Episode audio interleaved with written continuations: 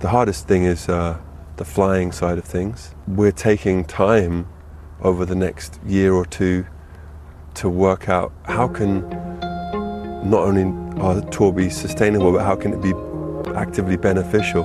Coldplay-Sänger Chris Martin gab 2019 bekannt, dass die Band trotz neuem Album erstmal auf eine Tour verzichten würde, bis das Touren klimafreundlicher sei. Jetzt ist die Band wieder unterwegs und zwar mit ganz vielen Öko-Ideen. Doch manche UmweltschützerInnen sehen einen Skandal.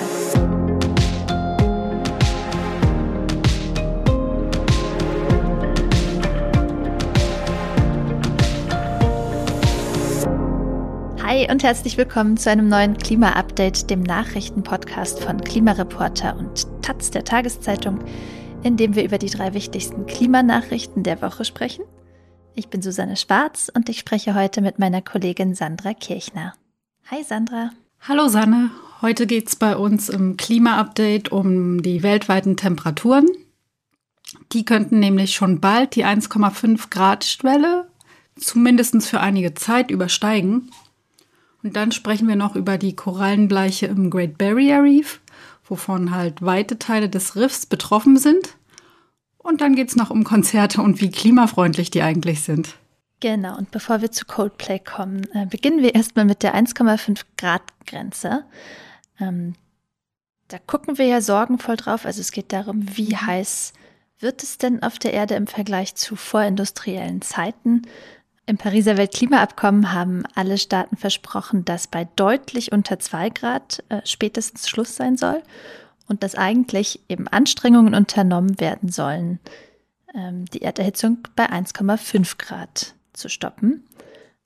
Das ist also diese 1,5 Grad Grenze und man muss dazu sagen, das ist zwar die niedrigere Schwelle aus dem Paris-Abkommen, aber auch da ist die Welt schon deutlich gefährlicher als bisher. Also es sind zum Beispiel mehr Extremwetterereignisse zu erwarten, besonders Hitzewellen, äh, die ja jetzt schon so das tödlichste Extremwetterereignis sind. Genau, also 1,5 Grad sind nichts Gutes. Und diese Woche hat die Weltwetterorganisation, also die WMO, Alarm geschlagen. Ähm, mit einer Wahrscheinlichkeit von 50 Prozent wird mindestens schon eines der nächsten fünf Jahre diese kritische Schwelle überschreiten. Also da rücken wir schon zeitweise gefährlich nah an diese Grenze ran, über die die Welt eigentlich gar nicht gehen will.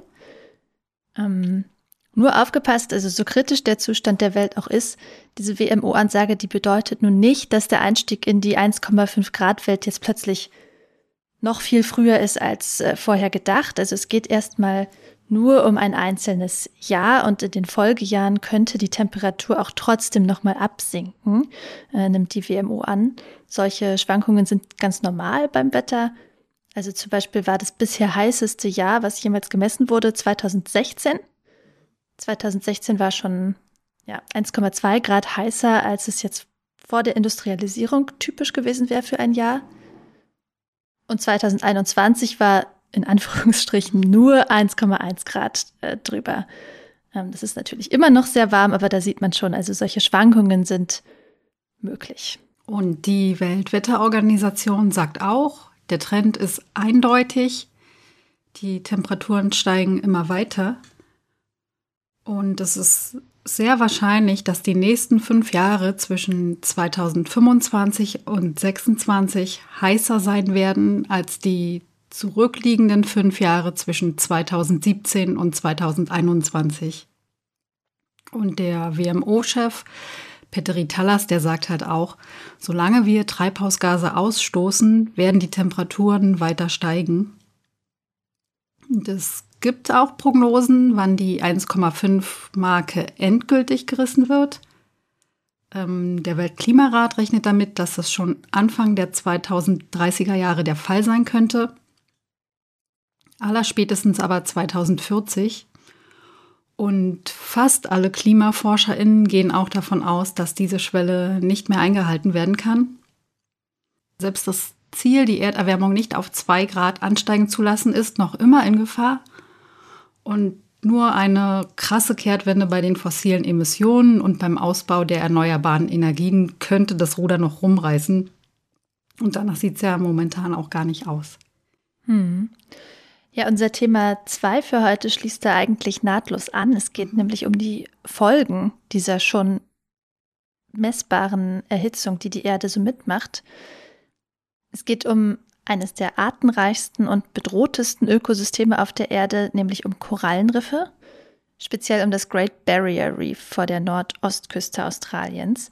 Ähm, das ist eine Ansammlung von über 2900 Korallenriffen ähm, und damit die größte überhaupt weltweit.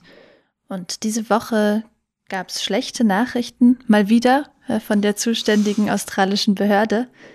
91 Prozent der Korallen haben im vergangenen Sommer unter Hitzestress gelitten und sind ausgeblichen. Ähm, ja, nur kurz zur Erinnerung. Äh, Sommer ist ja in Australien, wenn bei uns Winter ist. Also es geht um die jetzt gerade vergangene Zeit von Dezember bis Februar. Und äh, der Behörde nach ist das das vierte massenbleiche Ereignis äh, seit 2016 und das sechste äh, am Great Barrier Reef seit 1998. Ja, Korallen können überaus schlecht mit Hitze umgehen. Die stoßen dann zum Beispiel die Algen, mit denen sie in Symbiose leben, ab. Und eben genau diese Algen, die verursachen die schöne rötliche Farbe von gesunden Korallen. Und wenn die Algen halt abgestoßen sind, spricht man von Korallenbleiche. Und in Zeiten der Klimakrise erwärmt sich nicht nur die Atmosphäre, sondern der Großteil der Hitze, die wir durch den höheren CO2-Ausstoß verursachen, wird von den Meeren aufgenommen. Und das betrifft natürlich die Korallen besonders. Sie sind quasi ein Opfer des Klimawandels.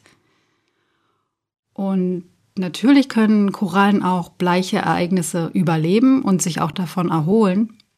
Ja, je häufiger ähm, Hitzeperioden auftreten und je länger sie anhalten, desto anfälliger werden Korallen für Krankheiten. Sie können sich weniger gut erholen und auch ihre Fähigkeit, sich fortzupflanzen, wird mit immer mehr Hitzeereignissen eingeschränkt.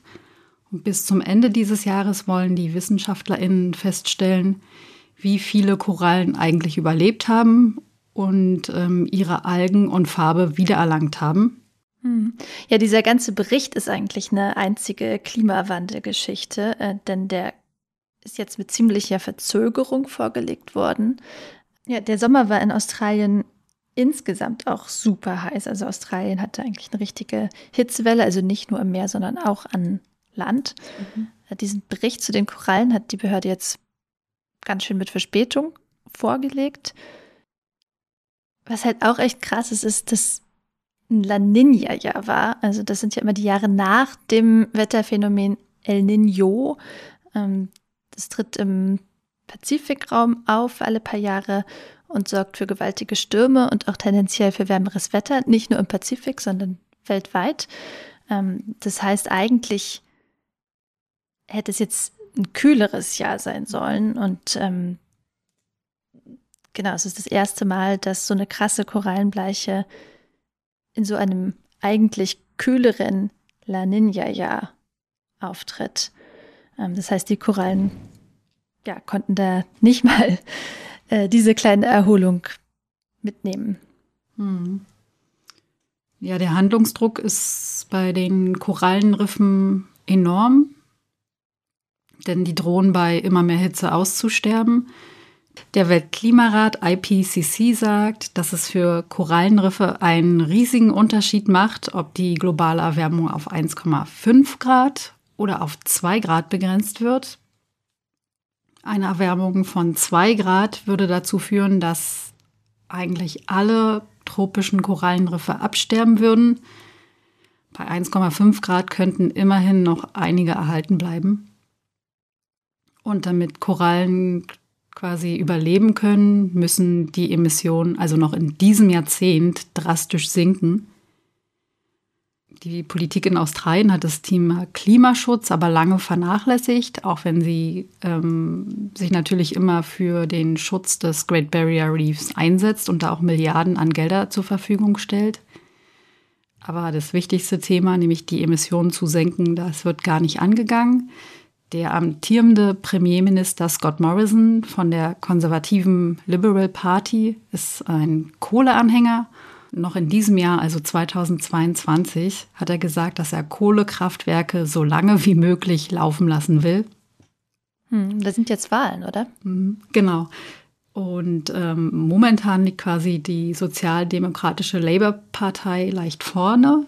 Aber wie es halt dann ausgeht, ist noch nicht ganz sicher. Und eine Auswertung von Climate Analytics hat gezeigt, dass die Klimaziele von der Regierungskoalition aus Liberal und National Party nicht ausreichen. Das hätte eine Erwärmung von mehr als drei, fast vier Grad zur Folge. Und auch bei der Labour Party, der größten Oppositionspartei, reicht es nicht. Da würde quasi gerade mal so das 2-Grad-Ziel erreicht. Aber für die meisten Korallen reicht es natürlich gar nicht. Na, doch ein Prozent würden ja übrig bleiben. Ja, genau, es hat nicht so viel. Ja, wir kommen jetzt zu Coldplay. Hätte ich auch nicht gedacht, dass wir nochmal über Coldplay mhm. im äh, Klima-Update reden. Magst du Coldplay? Ähm, ich ehrlich bin gar nicht. Ich kenne aber auch nicht allzu viel von denen. Und du? Ja, ich bin, als ich die Nachricht jetzt gelesen habe, habe ich zum ersten Mal seit langem wieder über Coldplay nachgedacht mhm. und bin erstmal so in Full-on Full äh, Snob-Modus verfallen und dachte, ja, wie konnte man das zur alternativen Musik zählen? Aber äh, dann dachte ich, darauf kommt es eigentlich gar nicht an. Ähm, ist ja eigentlich schön, wenn sich sehr viele Leute über Musik mhm. freuen und äh, sich bewegen lassen. Und das ist bei Coldplay ja wirklich der Fall. Ich habe es vorhin nochmal nachgeguckt. Die haben 80 Millionen Tonträger schon verkauft. Okay. Und äh, genau, auf Spotify hören das jetzt auch immer noch fast 60 Millionen Menschen im Monat. Und äh, man kann ihnen durchaus einige Ernsthaftigkeit in Bezug auf Klimaschutz unterstellen. Also 2019 gab es zum Beispiel keine Tour trotz neuem Album, äh, laut der Band wegen des CO2-Fußabdrucks vom Touren. Und äh, man weiß ja also mit Alben an sich machen Bands gar nicht mehr so viel Geld dieser Tage, sondern also das Live-Geschäft ist sozusagen das, womit man Geld verdient. Und jetzt hat aber am Donnerstag eine neue Tour begonnen, die laut Coldplay eben besonders klimafreundlich sein soll. Also es gibt alle möglichen Öko-Ideen, zum Beispiel eine kinetische Tanzfläche, äh, wo das Publikum durch die Tanzbewegungen selber Strom erzeugt. Aber es gibt, äh, wie das immer so ist, auch Kritik, zum Beispiel von der Brüsseler NGO Transport and Environment. Also das ist eine Umwelt-NGO, die sich auf Verkehr spezialisiert hat. Ähm, genau, die beschäftigt sich mit einer Partnerschaft, die Coldplay gerade bekannt gegeben hat, und zwar mit dem finnischen Ölkonzern Neste. Ähm, angeblich werden so die Emissionen dieser Tour halbiert. Und äh, ja, Partnerschaft mit Ölkonzernen für den Klimaschutz. Das klingt ja auch wirklich absonderlich. Äh, und da sagt Transported Environment eben, Coldplay lassen sich dazu naiven Idioten machen. Äh, das war ein Zitat. Ähm, die Band trage dazu Greenwashing von Neste, also von diesem Ölkonzern bei. Also es geht dabei um Kerosin, also um Flugbenzin. Wir wissen ja alle, dass Fliegen extrem klimaschädlich ist. Und äh, Neste versucht, eine etwas grünere Alternative zu entwickeln. Und die setzen dabei auf landwirtschaftliche Erzeugnisse, also deshalb auch Agrokerosin. Das wird aus Pflanzen anstatt aus Erdöl gewonnen und dann quasi als nachhaltiges Flugbenzin vermarktet. Und Umweltorganisationen sagen dann, halt, stopp, das muss gar nicht klimafreundlicher sein als herkömmliches Kerosin. Wenn nämlich zum Beispiel Regenwald dafür abgeholzt wird, also ein natürlicher CO2-Speicher vernichtet wird. Und Friends of the Earth Niederlande, also praktisch der Bund der Niederlande, hat es bei Neste 2020 untersucht und das Ergebnis war, dass quasi die Zulieferer von Palmöl in den Jahren 2019 und 20 für 10.000 Hektar Regenwaldverlust in Ländern wie Indonesien und Malaysia verantwortlich waren. Das ist jetzt scheinbar nicht ein Löwenanteil, aber für ein einzelnes Unternehmen ist es doch ganz schön ordentlich. Und zum Vergleich, äh, diese Woche hat die Initiative Global Forest Watch allerdings für 2021, also noch aktueller, festgestellt, dass insgesamt 3,7 Millionen Hektar tropischer Wald abgeholzt wurden. Hm. Das ist auch das Argument von Transport and Environment, also diese Partnerschaft sagt, die Umweltorganisation macht den CO2-Abdruck der Tour möglicherweise sogar schlechter als ohne ähm, Klimaschutzprojekt. Ähm, Neste sagt, äh, für das Coldplay-Projekt kommt wirklich nur Restmüll in den Mix, also zum Beispiel altes Speiseöl. Ähm, das Problem, das kann auch ranzig gewordene Abfälle der Palmölproduktion bedeuten. Also nicht irgendwie altes Frittenöl, sondern halt ein Stoff, den es ohne die Produktion von neuem Palmöl gar nicht gäbe. Und dafür gehen eben oft äh, Regenwaldflächen verloren. Und es ist leider praktisch unmöglich, das im Nachhinein herauszufinden, also den, äh, das Agrokerosin zu untersuchen oder so und das chemisch zu entschlüsseln. Hier in Deutschland geht es gerade auch viel um Agrokraftstoffe. Ähm, vielleicht haben ein paar Leute von euch davon gehört. Äh, da ist es eher aufs Auto bezogen. Also die Bundesregierung will Agrokraftstoffe eher zurückdrängen. Und zwar begründet durch den Getreidemangel wegen Russlands Krieg in der Ukraine. Also ist die Argumentation jetzt nicht auch noch Ackerfläche, die wir für Nahrungsmittel brauchen, an Autos verschwenden. Da ist aber auch die Sache, also für Autos, sofern man sie dann überhaupt braucht, gibt es einfach bessere Optionen. Also E-Mobilität ist effizienter mhm. und auch klimafreundlicher. Beim Fliegen ist es halt weniger deutlich. Also Batterien sind da zum Beispiel, also bisher zumindest, zu groß und zu schwer. Da ist die Hoffnung eher, dass es synthetische Kraftstoffe auf Wasserstoffbasis geben wird, mit Hilfe von erneuerbarem Strom produziert, also mit grünem Wasserstoff. Und auch interessant finde ich da, ähm, wie geflogen wird, macht einen enormen Unterschied. Also gar nicht mit welchem Kraftstoff unbedingt, also ist natürlich auch wichtig, aber es hilft auch schon, anders zu fliegen, also zum Beispiel die Flughöhe zu reduzieren. Äh, denn in der höheren Atmosphäre hat dieselbe Menge CO2 einen stärkeren Treibhauseffekt.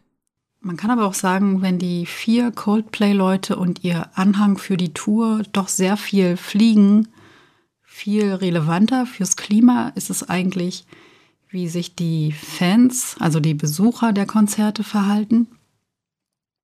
Denn deren Weg zum Konzert oder auch zu anderen Veranstaltungen, das schlägt nämlich auch ordentlich zu Buche. Das gilt auch bei anderen Veranstaltungen. Ähm, zum Beispiel bei Fußballspielen ist es auch so der Fall, dass eben die, die Wege von den Fans zu den Stadien, das sind, was quasi ordentlich Emissionen erzeugt. Und eine einfache Lösung wäre da einfach ähm, eine Ticketkombi, was quasi den Eintritt und den ÖPNV beinhaltet. Und dann würden doch hoffentlich viele Leute gleich mit den öffentlichen zum Konzert oder zum Fußballspiel anreisen. Hm.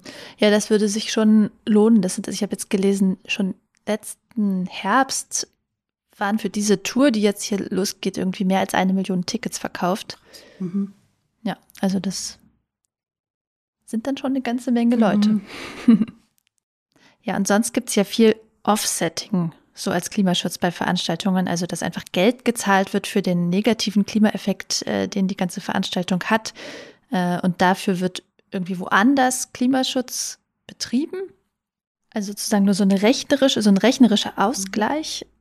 Und äh, obwohl diese Kooperation mit Neste sicherlich suspekt ist, äh, muss ich sagen, ich finde da Coldplay vom Ansatz her eigentlich ganz vorbildlich. Also, dass da eine richtige Emissionsminderung zumindest zum Ziel äh, sich gesetzt wurde, wenn auch nicht perfekt umgesetzt. Ähm, noch so ein anderes Beispiel, wo manche UmweltschützerInnen mosern, äh, also um überall Ökostrom nutzen zu können, gibt's äh, eine Kooperation mit BMW, die geladene, also mit erneuerbarem Strom geladene Autobatterien bereitstellen.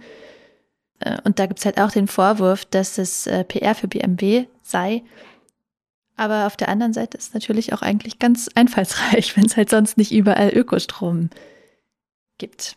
Es gibt gar nicht so viele Zahlen dazu, wie klimaschädlich die Musikbranche eigentlich ist.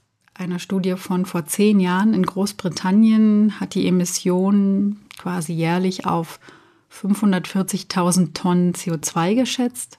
Das waren damals nicht mal ganz 0,1 Prozent der damaligen britischen Treibhausgasemissionen. Das ist jetzt nicht wahnsinnig viel, aber weil das ja eine Branche ist, die es auch noch zukünftig geben soll, weil Leute gerne zu Konzerten gehen, ist es halt wichtig, dass sich was ändert. Und besonders wichtig ist es halt, weil drei Viertel der Emissionen durchs Live-Geschäft entstehen. Ja, wann gehst du denn das nächste Mal zum Konzert? Ah, ich habe schon äh, zwei Konzerte, äh, also die Tickets von zwei Konzerten jetzt verfallen lassen, die ah, okay. wieder möglich gewesen wären trotz Corona, aber das war mir noch ein bisschen, das war mir noch ein bisschen mhm. zu heiß, äh, mich neben singende, tanzende Menschen zu stellen. Kann ich gut nachvollziehen. Ich glaube, ich wäre momentan auch erstmal nur bei Outdoor-Veranstaltungen dabei. Äh, ja, jetzt fängt ja auch die äh, Open-Air-Saison langsam an. Das war's für heute erstmal mit dem Klima-Update. Wenn ihr Fragen oder Anmerkungen habt, dann schreibt uns wie immer gerne an klima-update.klimareporter.de. Und wenn euch der Podcast gefällt, dann abonniert ihn doch gern, damit ihr keine Folge verpasst. Und über Bewertungen in eurer Podcast-App freuen wir uns natürlich auch. Und wir freuen uns noch mehr, wenn ihr uns weiterempfehlt. Und jetzt ein schönes Wochenende. Ciao.